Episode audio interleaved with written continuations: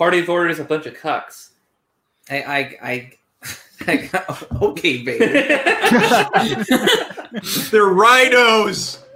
they, It is- liter- they literally were rhinos, right? yeah, yeah. Like, they were monarchists who were masquerading as Republicans. And his Yeah. death cry for the monarchy is long live the republic.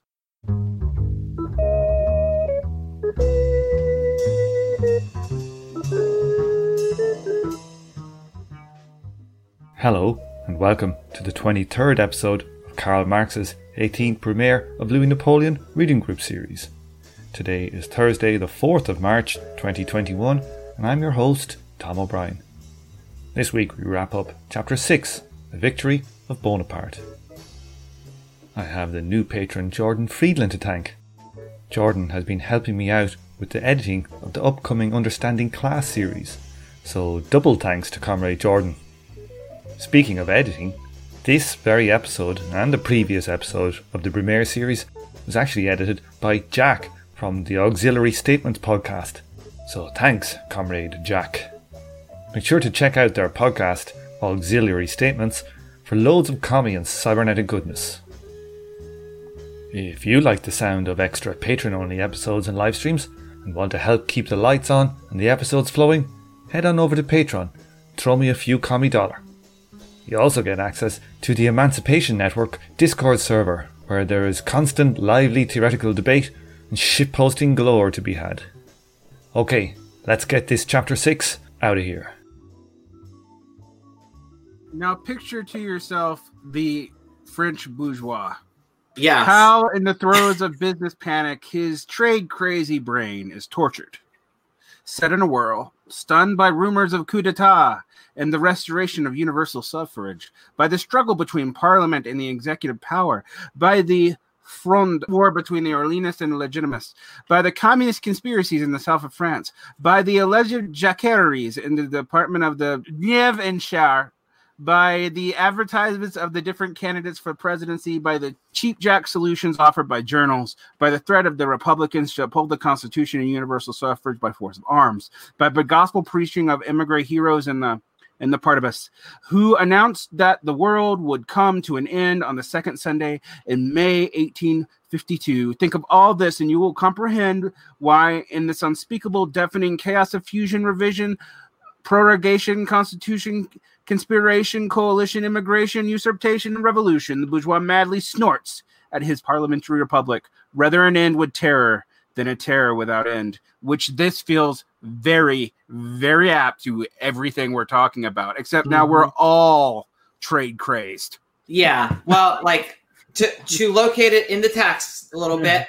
Um, there's a huge paragraph which we're not going to read that goes through essentially a textiles crisis, where there's a crisis of like there's crop failures and rise and falls in uh, the price of cotton. There's uh, like a crop failure in silk that or it's below average yield, and then like in wool manufacturing, the price of wool goes up quicker than the actual like wool products made from the raw materials can countenance.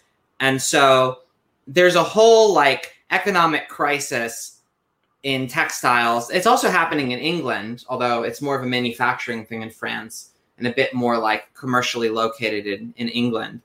But all the while, the bourgeoisie is blaming the political situation in the parliament for the the crisis and doesn't matter that right when the political crisis gets the worst the economy recovers like that's not that's not like factoring into the analysis at all Yeah, You like know- Marx makes a case that is like it's yeah, the politics was blamed on the economics, you know, which wasn't true.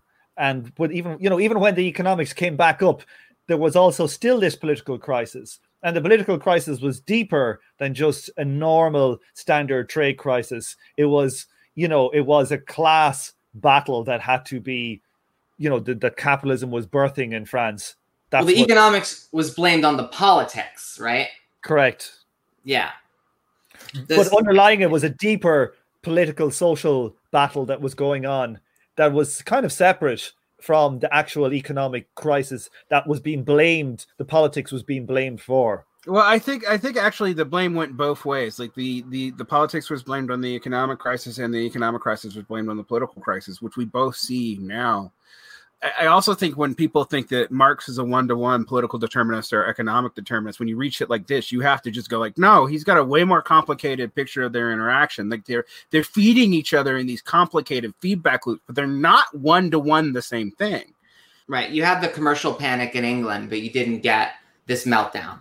Right. And but, the meltdown does have to do with the larger structure of the economy in that sense that classes are driving the meltdown, but not necessarily the immediate income, you know, income th- ratios, which which always to me like I, I'm gonna I'm gonna be honest to me like people who read and I know there's reasons to read Capital this way, but people who read Marxism Marxist as an immediate immiserationist and then read this, how do you justify that? Like because that like that's this is this you can't read this and go like, oh, Marx thinks that politics is solely driven by immiseration in the political economy in a way that would lead to one-to-one revolution, like because he's obviously seeing that's not true in France. So how do you how do you process that? So to me, that's a real question. Like because I don't I actually don't know what Marx actually is on that term. Like I- I've read a lot of Marx. I, I, I guess based on like what we were reading here and kind of like based on what you were talking about just now, the thing that comes to mind is that maybe, dare I say, maybe use an analytic model. Like, at least in this particular instance, it seems like there's a mediating factor between the economic situation and the political situation, the economic crisis and the political crisis, which would be the class struggle, right? The the kind of like bur- growing pains of like the the capitalist class displacing the landed aristocracy. Meanwhile, they're building out the proletariat, which is the new lower class, kind of creating this tension with it within both the economic sphere and the political sphere.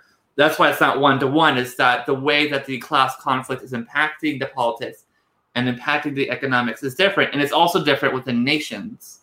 So I want to I want to just complicate this a little bit though. What Marx is describing here is is class struggle within the class itself. So it's not this is mm. not like the proletariat versus the bourgeois. Yeah, This is the bourgeois versus the bourgeois versus the ancien regime. Well, You know, the the, the landed aristocracy is becoming is is like it's morphing into a form of bourgeois, but it's still Right. kind of holding on to a lot of that old yeah way. What and another me- complicating factor is that like early in the chapter, Marx talks about how like if the party of order with the legitimists and the Orleanists want to like be able to govern together, mm-hmm. they already have the best form to do that in a parliament. Right. You can't do that with a familial monarchy. It's just not going to work. So they have to let go of that political form. If they want to survive, they have to let go of that political form and stick with their parliament and hash it out in parliament instead of trying to have a monarchy because you can, you got to pick a family. You can't have both. yeah in, in, a, in, a, in a way like If if, if they stuck with the bourgeois form right. it would have been the best for the mutually competing factions of the the monarchists Right, Like- because the state is a classed organ. If you really, the, the lesson here is if you really love a monarch, you just got to let them go.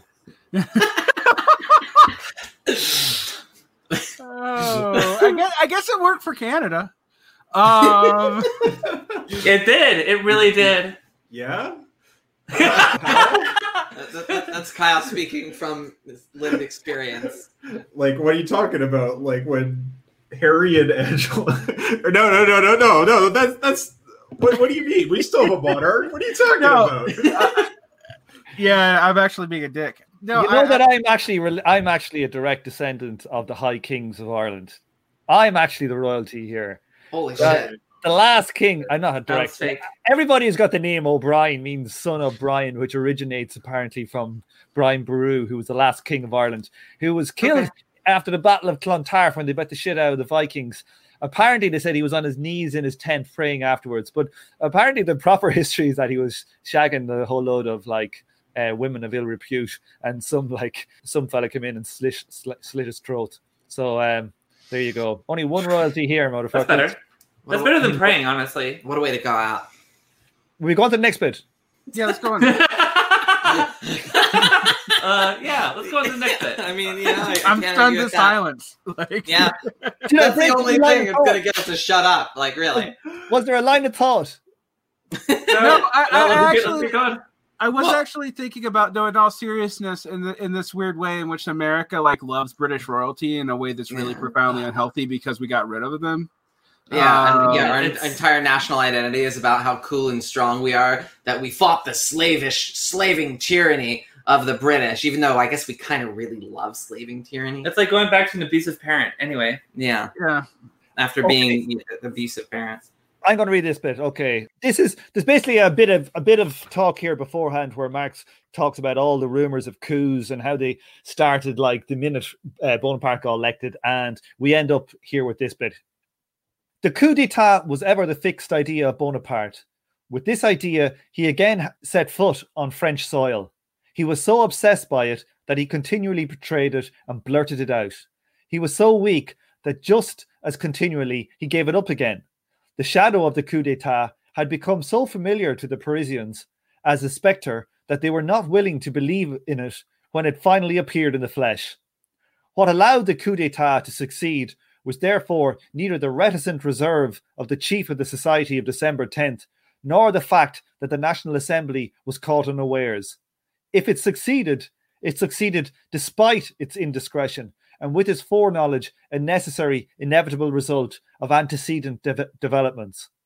On October the 10th, Bonaparte announced to his ministers his decision to restore universal suffrage. On the 16th, they handed in their resignations. On the 26th, Paris learned of the formation of the Thorigny ministry. Police prefect Carlier was simultaneously replaced by Maupin. The head of the 1st Military Division, Magnan, concentrated the most reliable regiments in the capital. On November 4th, the National Assembly resumed its sessions. It had nothing better to do than to recapitulate in a short, succinct form the course it had gone through and to prove that it was buried only after it had died. The first post it forfeited in the struggle with the executive power was the ministry. It had solemnly to admit this loss by accepting at full value the Thorigny ministry, a mere shadow cabinet. The permanent commission had received Monsieur Giraud with laughter when he presented himself in the name of the new ministers. Such a weak ministry for such strong measures as the restoration of universal suffrage.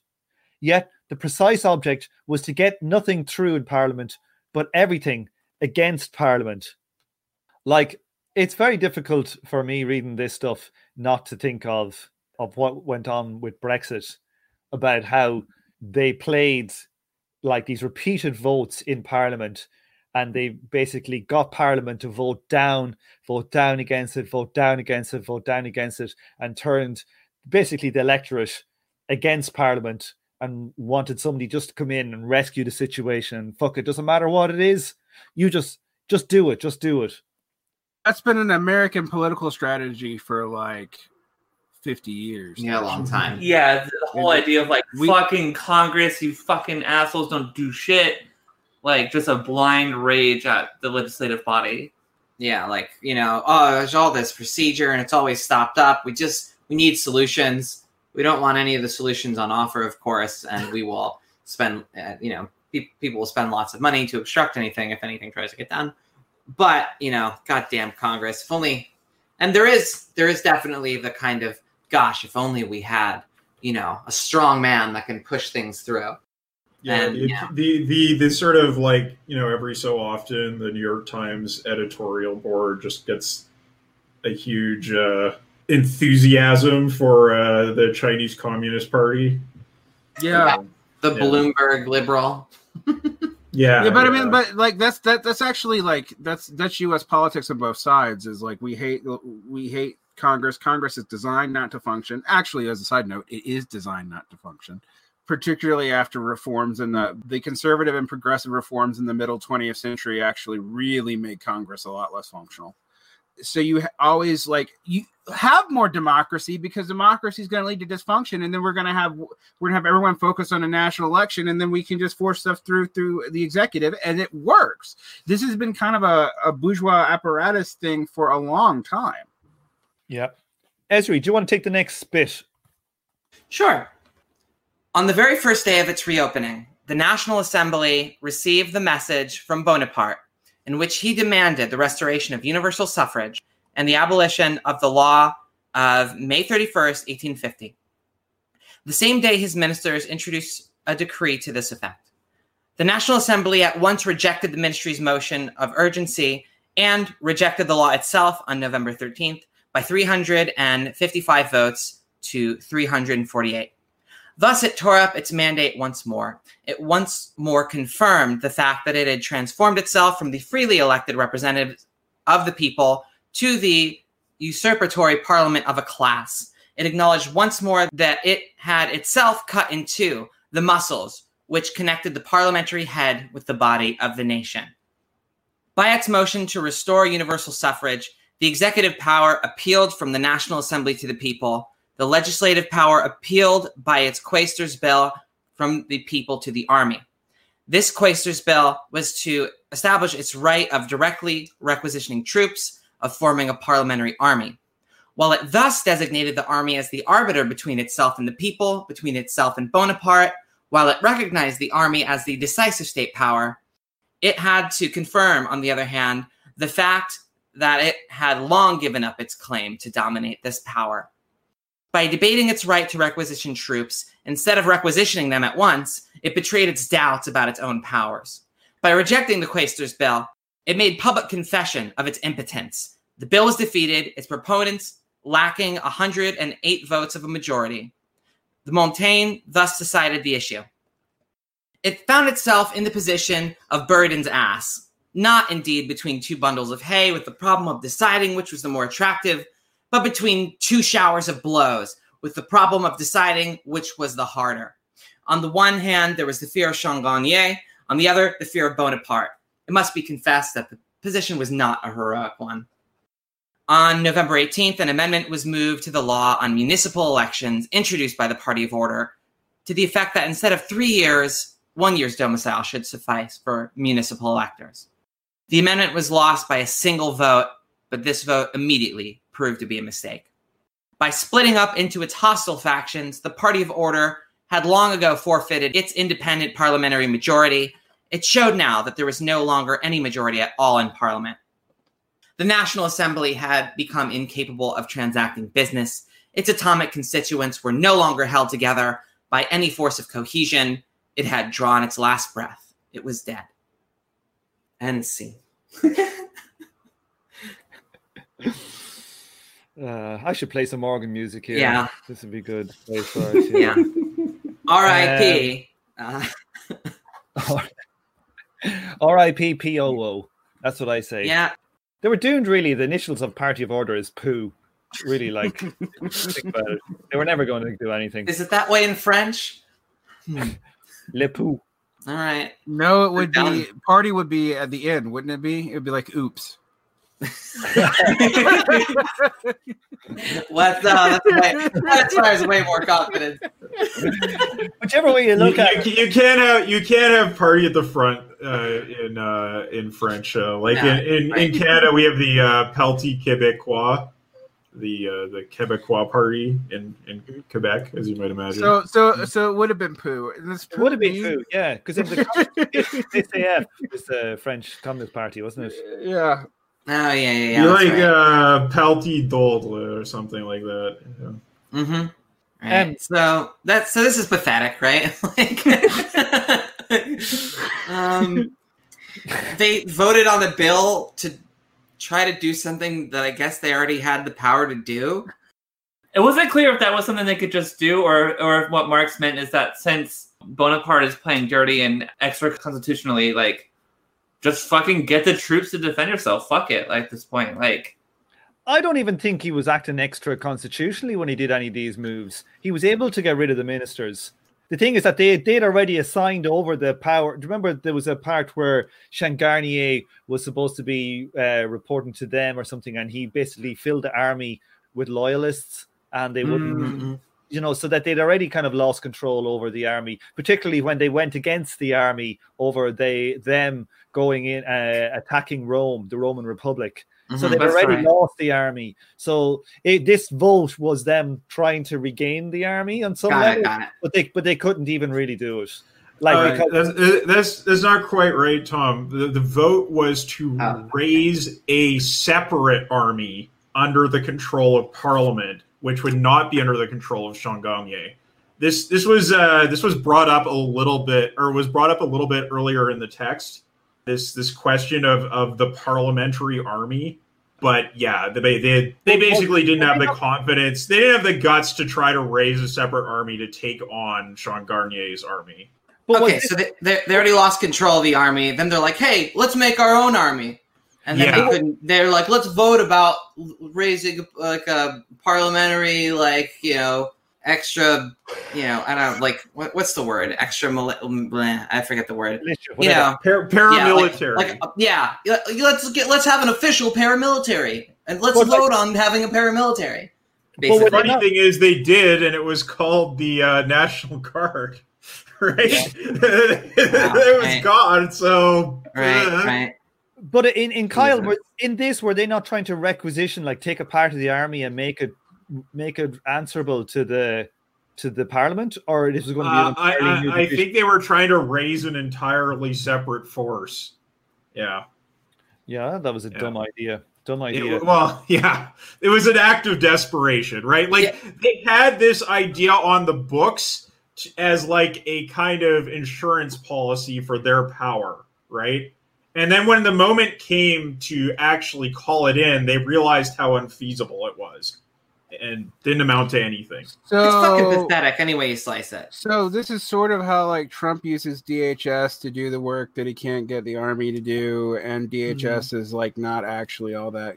Yeah, other than Border Patrol being a bunch of paramilitary goons that we've allowed to be paramilitary goons for 50 years, it can't really do that much because like they don't actually have that much power, even under broad constitutional powers going back to Bush. Is that what it's like? Because it's it's like this is where the analogy to the current really falls down. Because for one thing, Yeah, American politicos have not really paid attention to the army and politicized it since I don't know Eisenhower.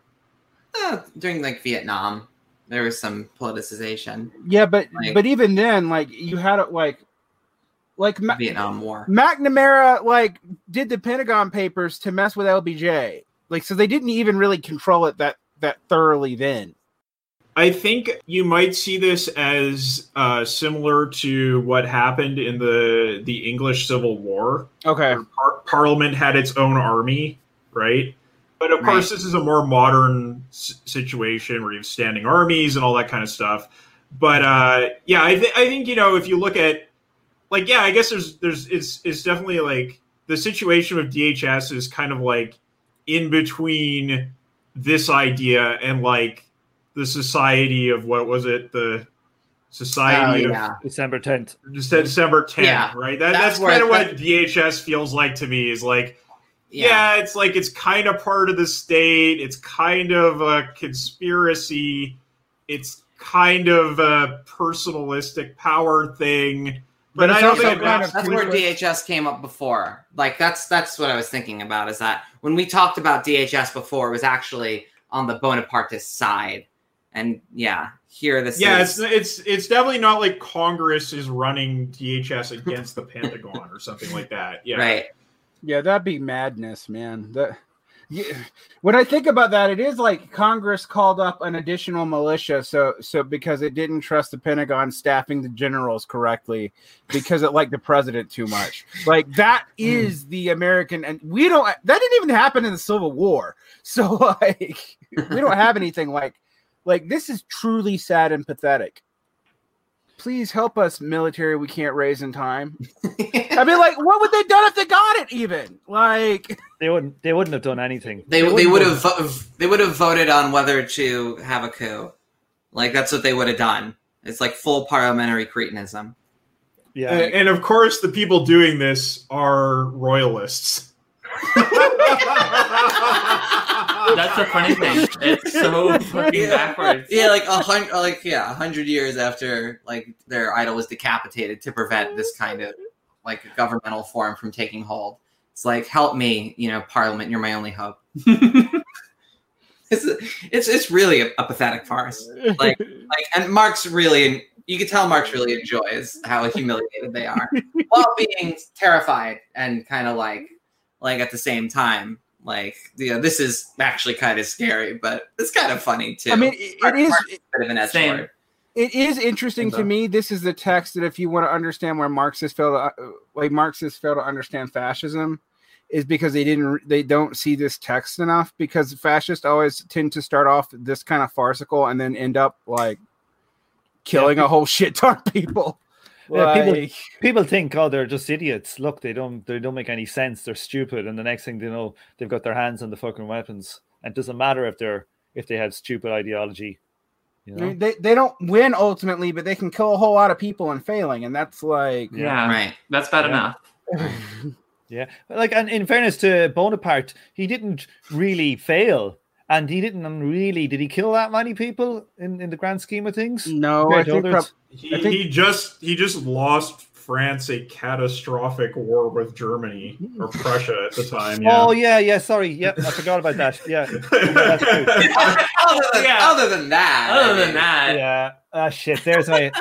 See, you can listen to all those fucking revolutions podcasts, but they go in one ear and out the other. That's, Fucking- that's that's why we got the chopping block, Tom. You're gonna make me and you sound as smart as possible. No one will be any the wiser. Telling you, a lot of chopping to do today. With our poo and oops. Okay.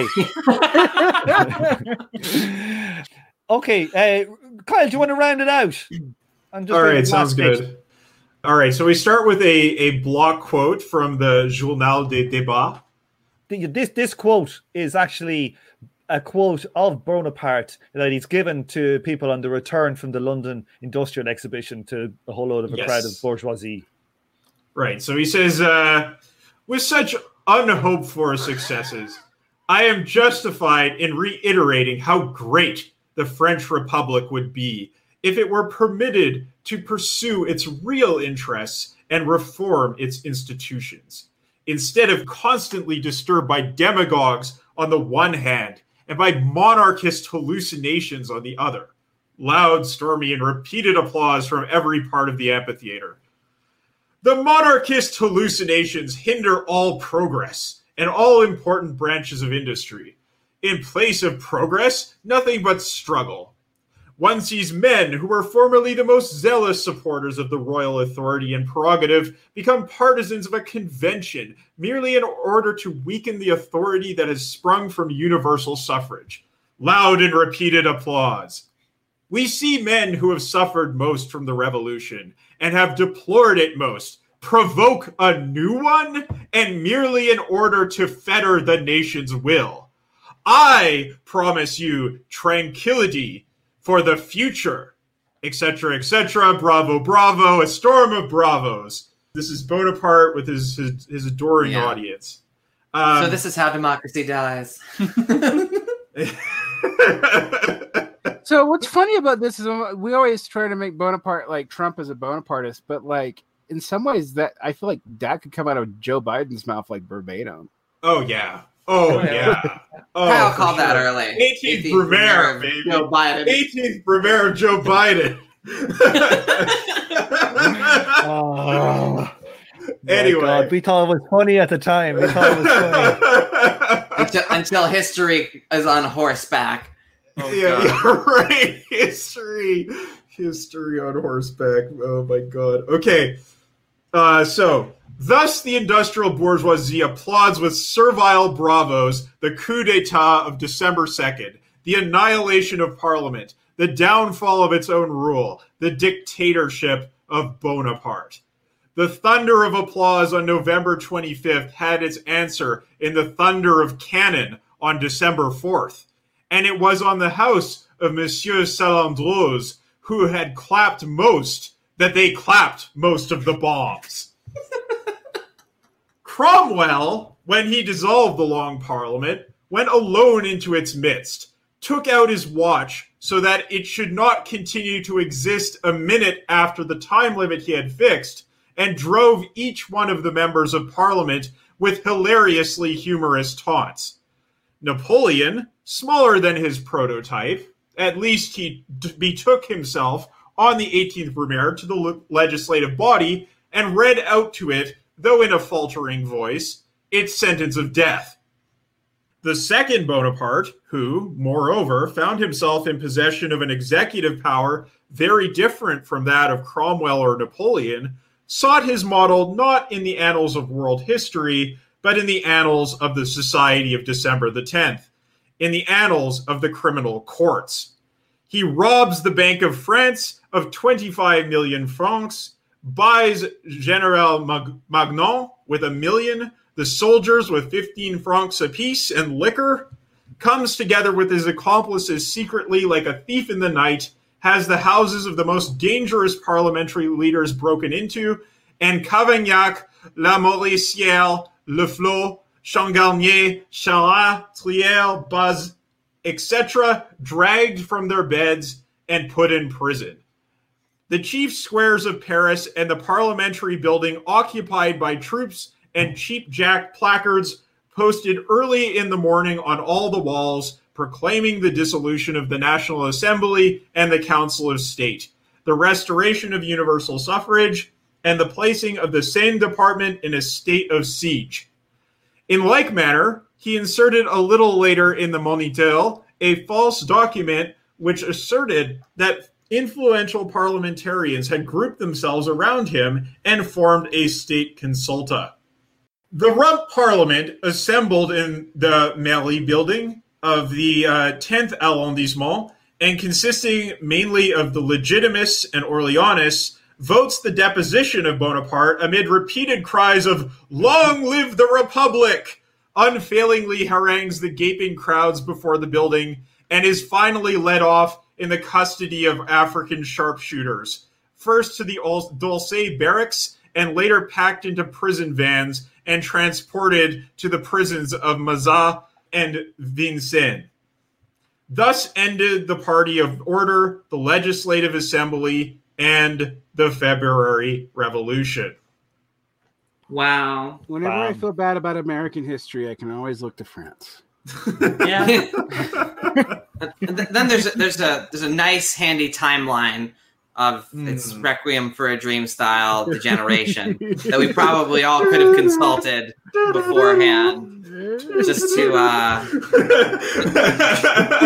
just because because we don't remember all of all of our Mike Duncan offhand. So Yeah, yeah, he- he's got a he's got a very uh, excellent outline of uh, the stages of degeneration.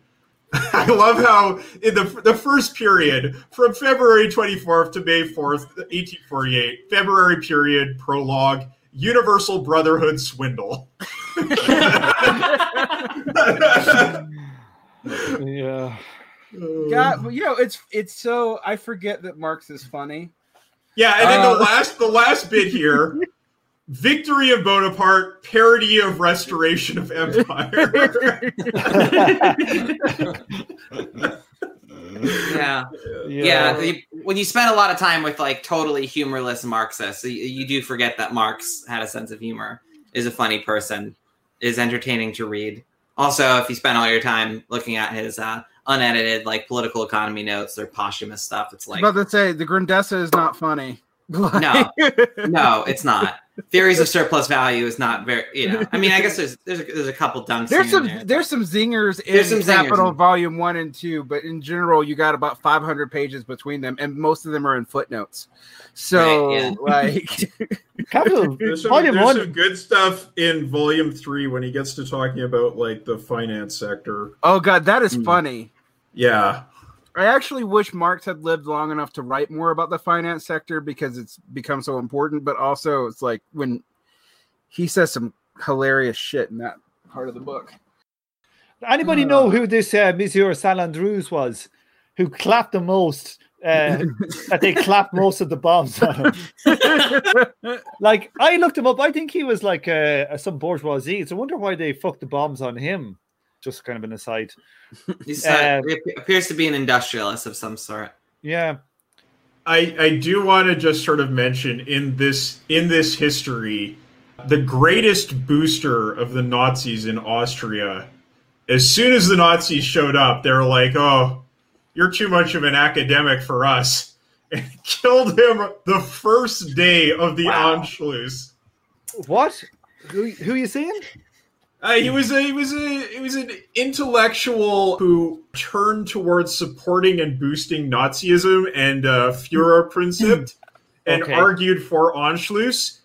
And as soon as the SS rolled into Austria, they did him in just, just right away.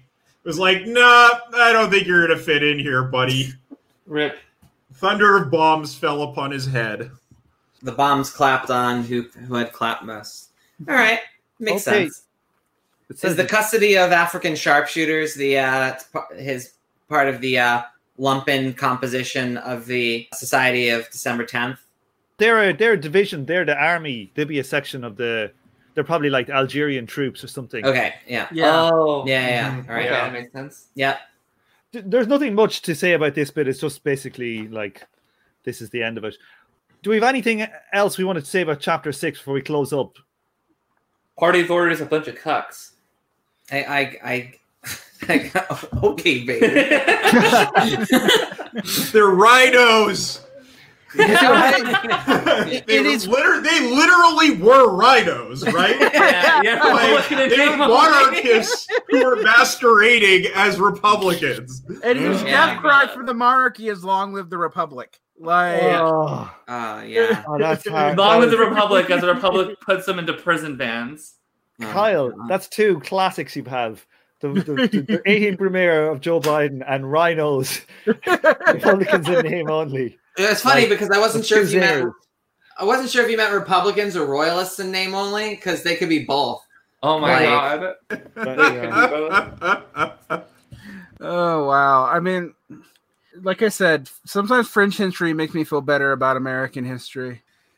So Why do you say that? Well, Um, what the fuck do you mean? Why do you say that? Because of this.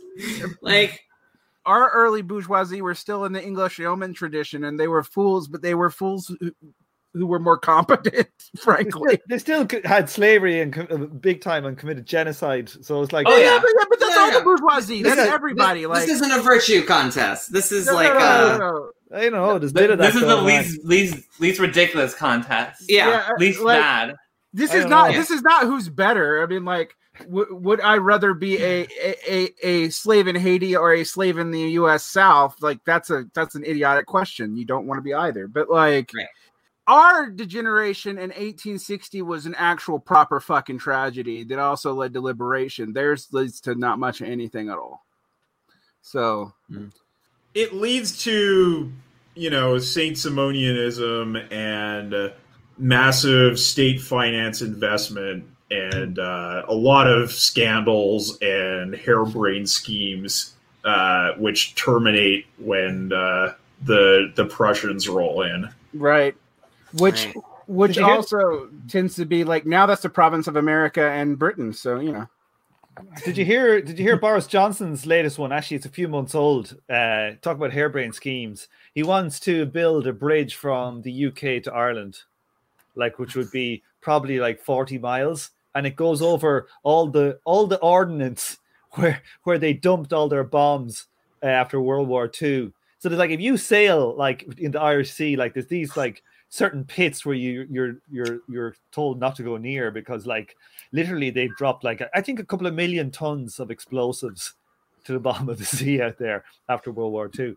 So he wants to build a bridge over that, and the experts are going like, we can't go near there for like ten thousand years or something. Tom, no big deal. Just dig them up and shoot them into the sun. No problem. I know it's just yeah. Well, also, what it is. also, I like to just remind people who get a little bit like, "Oh, Europe is so wonderful," and I'm like, Mm-mm. like, do you do you read European news, particularly from the X part of Europe that is now the dangly bits, um, floating in the ocean? the dangly bit Uh, floating in the ocean. yeah, this is not this is not Star Trek. This isn't the Klingon Empire we're talking about here. um, well, I mean, I've always thought Oh, that. Europe was a I dangly bits off Asia, and now I'm just gonna like, well, it has its own dangly bits up Yeah. up north, like just floating. We're at worst Wow. we're the It's hindquarters. fractals. Hindquarters. Near the hindquarter. Uh, The yeah. rump. The rump. Yeah, dang, dangly fractals. Yeah. Yeah, I Uh, mean, like, I, I just, I don't know, like, we keep making these comparisons, and you know, the one thing I'll say about you know American yeoman bourgeoisie like making pacts with slavers and bullshit. Is that like you know they set they set up articles of confederation didn't work. Then they you know hammer through a constitution. The republic survives a civil war and is like still around. What will this country do? Because all things end when things come tumbling down in france i mean the government falls all the time That's what I'm saying. Like we're like the third empire, the fourth republic. Yeah, whatever. republic, Like, whatever. They'll just, they'll just get a new one. They can just put it back. They've done it before. They'll do it again. You know, like it's fine. But what happens when there's a real 18th Brumaire in the United States? Right. When there's really like a when the the grand experiment actually like the actual institutions crumble. Like we always compare it to the Soviet Union, but the Soviet experiment was only like two generations long. Yeah, Right. that was like one guy, like like who you know drank a lot of carrot juice. And it's lived one a of those long yeah it's one of those things i actually like to point out when people are always like well america is the youngest national culture or, you know and i'm like it's an artificial nation but it's literally the oldest constitutional nation on earth Yeah, there's loads of European nations are fucking only about 20 years old. You know what I Yeah. mean? Like, like, like what happens when this state falls? It do- you don't just put Humpty Dumpty back together again. No, there's no second American Republic. Like, well i mean it, it there might be Maybe. but it'll be in like new jersey What are you trying to say? long live the Jersey Republic. the, the first. What are you, what are you first trying to say? It'll, it'll, it'll be unlivable. Like what? What, what, what are you saying? No, I mean like i'm just saying like who's gonna want it and i think i think it's gonna be the the, the state of springsteen would want to be the second american republic and like Oh like there's god. a balkanization. There's a balkanization process, and some of them might have some like, hey, remember when- when we had a continent-wide block from sea to shining sea kitsch, basically? Yeah. Like because like it, it- yeah, we it does seem like I, I don't know. People have said this in the past. Certainly, the new left said stuff like this. It does seem like we're reaching the ends of our ability to resolve problems constitutionally. Right. Um, well, well, the, well, here's here's what happens. What if the Constitution fails, but the state doesn't? Which is, I think, actually more likely. Yeah, that's kind of been the that's kind of been the situation for a while. Like you get that like late Roman Empire vibe. Right. Exactly. And I like to Yeah. like point when people are like, "Well, you're gonna be at civil war real soon." I'm like, dude, the Roman Empire fell for like I don't know a thousand fucking years. so like, You're counting Byzantium, like and, and, and rightly so. So, so like, we're gonna so we're gonna split down the middle. Like the western half is gonna go like pretty quick and fall to the Californian barbarians, and then the eastern half is gonna preserve its like. Well, I, I guess that, what what the dynamic would be I, flipped, would- right? I would actually like the, the eastern the eastern half would would fall, and the western half would be like Americana, like preservationists for a thousand years, yeah, right? what's what, what's, You'd what's have weird American about yeah. Byzantium. What's weird about that though is I would say that that California is the only part of the United States that could actually survive, but I don't actually believe that anymore because of both water and fire problems. It is actually not a viable republic. It has too many natural resource issues. So hmm. it's like, what do you do? I it mean, would have to be like it'd have to be like Israel, just you know, ultra Off to a bad organized. start. like like it would it would have to be a very disciplined society to survive because you're talking about like yearly fire wars and water rationing ad infinitum. yeah. So so like the culture of the Bay in LA would just have to not exist. They'd have to Yeah. annihilate themselves in like a kombucha war or something. Oh, Well, I mean, like California fash. I guess those are a thing, though. So we're talking about the new Californian Republic from Fallout New Vegas. Is that what we're talking yeah, about? Basically, Sounds I actually like worse, but worse. yeah. Yeah, the New Yeah. California Republic is at least nominally democratic. Uh, No, but yeah, but they're really like I mean, they look good compared to the Legion, you know, that are Exactly. larping ancient Rome and talking about Hegelian dialectics in, in a good way, which we all know is a big red Is a big red flag. Huge red flag, and you know, are literally instituting slavery. But the New California Republic are also a bunch of jackbooted thugs. Yeah, of course. So- Basically, what we're saying is that the only good route is free, uh, independent New Vegas. I mean, they do use an, an Auguste Blanqui quote for that, like for that for that quest. So that's pretty good. Anyway, um, the what, point what, are is, we, what are we talking about? What is the point? what the fuck are you talking about, is- Jesse? Yeah, Uh, I, I was more. I was more just. Wor- I actually am thinking that we're seeing that the United States has a hyper brittle constitution. I think we all kind of know it now. Yeah, But Yeah, I think it's more than just the way for a long constitution. I think I think their empire at the moment is brittle and it's breaking down, and I think that will that'll be the thing. I think that will be will catalyze the all of this stuff, like the social and the political. But it's really like the endogenous factors that seem to be weakening more so than the imperial holdings. And like, in order to like actually keep the internal structure together, that would be the reason to like withdraw. Kind of like in the United Kingdom. Yeah, I was Like- about to say, like our military is still holding on to its proxies pretty well. Like it's Right. that's not the problem, and and it's also able to keep our dollar afloat, which is Right. also not the problem. The problem is inter- it it is a lot like it is more like like in some way where ancient Rome, where our own internal politics is actually what's Mhm. making our imperial project fail, not not even over expansion. I don't know, like how much it was internal politics in Rome that caused the thing. I think it was a lot more complex than that. But also, I would say that that if you look at the transactions, the percentage uh, of of purchases done by China and Russia in uh, the U.S. dollar has dropped really significantly over the last few years. Yeah, but they, they've like- been threatening it for a long time. Oh yeah, but but it dropped it from about ninety percent of all transactions, uh, foreign transactions in the dollar, about four years ago to about sixty percent this year. So I But- think that's that's a that's a that's a but, function the, of the dollar. but too. is you're a proper Marxist, Tom, and I often doubt that you are.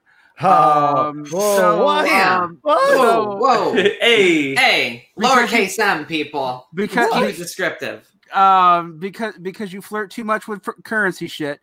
Oh God Almighty! I know. We're going to go there Sassy again. Derek. No, no, no, no. Fuck But actually, actually, actually, here's my here's my point. The transformation Right. problem makes MMT true. Anyway, what? That is true. Go sorry, on, sorry, Derek. Go for it. Derek. you're gonna make your friend mad, really mad. Anyway, Um, make a point. The the bigger point is China, China's economy is dependent on using America to to dip to throw its overproduction. Like that that is a major factor in how it can produce. Uh, um, even with you know the state, the state it effectively overproduces even for a capitalist economy. And even if you don't think it's a capitalist commodity, it's really overproducing. And it has that problem, and it has a problem with with, with India. So the, the, you, you actually the, the reason why I keep on saying Rome is Rome is where you don't have a clear hegemony to like just replace the old one. We really mm-hmm. don't. Like you don't have a mm-hmm. clear like it's actually not clear that China can actually do it under its current structure. And the UNESCO and, and what I'm what I'm not saying that, that means the US will. It means that like there's vestigial problems everywhere. Like there's not a clear new I think I- it's, it's crisis. You're going to have a long period of crisis and stagnation and crisis. That's that's what I look at. Well, And- I mean, I think that's a, I think that's a given, but I also think like if you look at it in terms of, it depends on when we look at crisis. Do we look at it in terms of capitalist crisis, or or in terms of other of like social collapse? And what I keep on telling Marxists is like the end of feudalism is, I mean, the end of feudalism and the beginning of capitalism is actually kind of world historically the odd man out. That's not what normally happens when you hit crisis like this. You normally do have slow endogenous collapse. if we're using Rome as as the example, like that led to the rise of feudalism because they couldn't people couldn't rely on the Roman Empire to keep them safe, so they looked towards their like local aristocratic landowners. So, it, are you saying that like the kind of like accelerationist neo reaction people might be kind of right as as you know we see the slow decline of like the American Empire with no clear hegemon to like replace it? Is it just going to be like we're looking to our local nation state uh, warlords to protect us? Well, yeah, like the corporate like patchwork CEOs or whatever. Yeah. You're gonna be looking at different things depending on different areas. I also think you'll see Mm. a lot stronger regional politics. I mean, in some ways, like the, I hate to say the Duginists, but the Duginist hope about breaking up American hegemony is not this so they can replace it as a world empire, but so Right. that like you have these strong, regionally dominant, fairly conservative, reactionary like regimes emerge and, and- to dominate local areas in a way that like the liberal order as headed by America has prevented. and you'll see that in in the in the in liberal order itself. I mean, I think that's kind of what we're seeing is you're seeing various attempts to deal with the fact that everybody thinks there's a crisis coming that's bigger than the one we currently have. You know, there's the big one, which is which is ecological, which no one can do shit about. But there's there's all these other things that we're hitting the limits on. Where where I'm at is I don't think it's going to look like I, I actually don't think it looks like a civil war. I don't think it looks like a revolution. Even I think it looks like like without certain other factors happening, it looks like a long kind of slow decline it's like we won't know it until it's a way over and i think it probably like in the united states probably started in the before the soviet union even fell but hmm. i could see i could see easily a kind of a 19 i mean like some kind of a 19 uh, 1830 type revolution as in it's a revolution that tries in 20 years time or something and is kind of you know brought down a different path than it's intended I oh yeah yeah i could see something like that happening but what yeah. I don't see is like uh like like I'm a, I, I'm I talk to a lot of people who really believe in like Grossman and Mandel and like this this final immiseration thesis, and they really want to believe it. They really really want to believe that you raise the, pro, the the proletariat up through capital and the socialization, then watch it clash, and it automatically will lead to a communist revolution. I, I I just if that's I'm gonna say if that's what Marx believed, he's wrong, and I don't Marx, know that that's what believed either. Marx yeah. very clearly didn't believe that. Like in, in my view, like in all of his like political like speeches and strategic writings and letters, uh, he I mean he really saw the opportunity for revolutions and wars, which is right. Like when he he was looking forward essentially to a continent wide war that could be turned into a civil war, which of course didn't really happen until the war lasted too long. Um, but yeah, I don't know. Like I, Ma- Marxist point of views on this are not Marx's point of view on this. Right. Like Marx, sees, Marx does seem to understand that the and that the wars do do have a tie to economic like business cycles and and crackdowns and and elites but we like the the one to one like the immiseration of the proletariat will lead to the revolution because of the economic propelling it like I there's just no evidence for that. There, there isn't. We yeah. like if, if that was true, 1890 should have ended capitalism. Right. What was the rate of profit in capital in 1890? It dropped dr- precipitously. Yeah, like, still still way higher than what it is now. I think even at the drop. the, you know the, the the world rate of profit is probably something like ten percent now.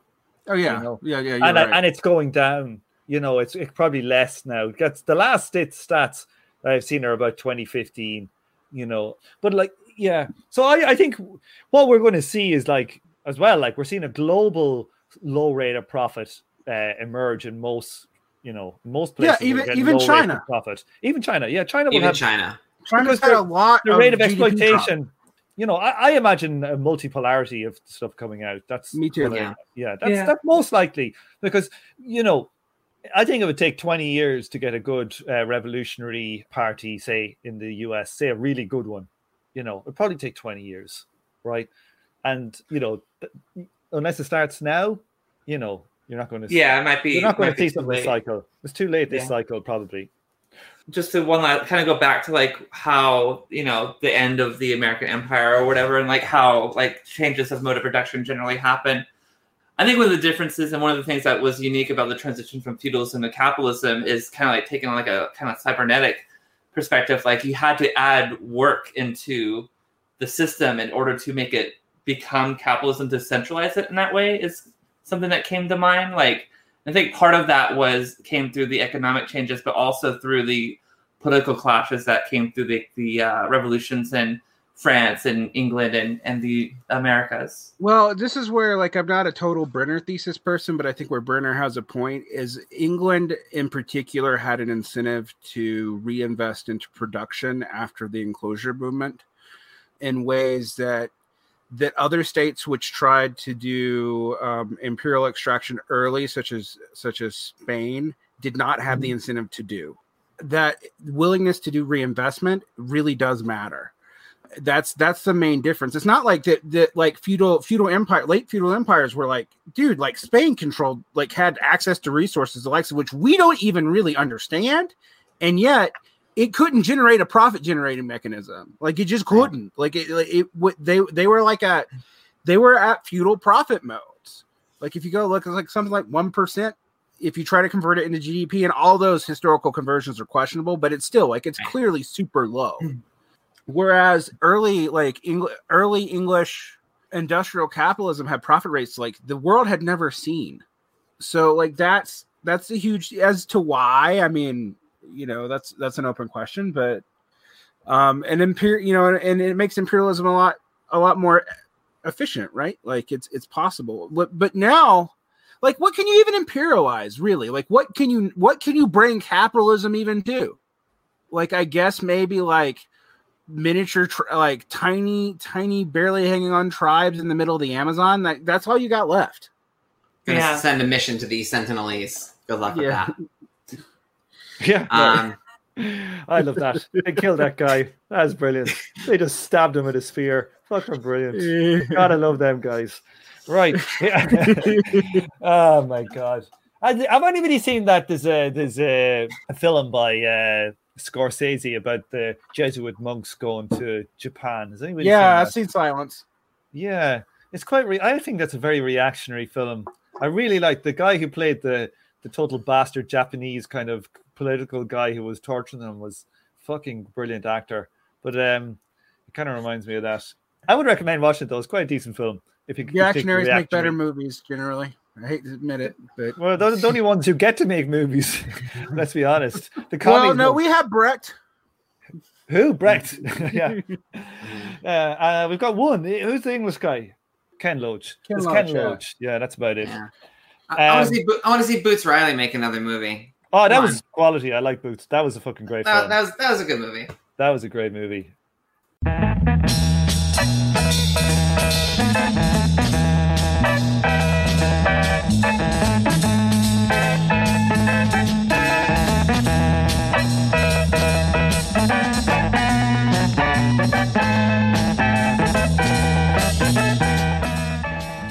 On this episode, you heard the theme tune The Order of the Pharaonic Jesters and Night of the Purple Moon by Sun Ra and his orchestra. The artwork for the show was created by the Korean artist and author of the 2019 Marx Engels illustration book. You can check out links to his work and Twitter account in the show notes. Thank you for listening, and please join me for the next episode of From Alpha to Omega.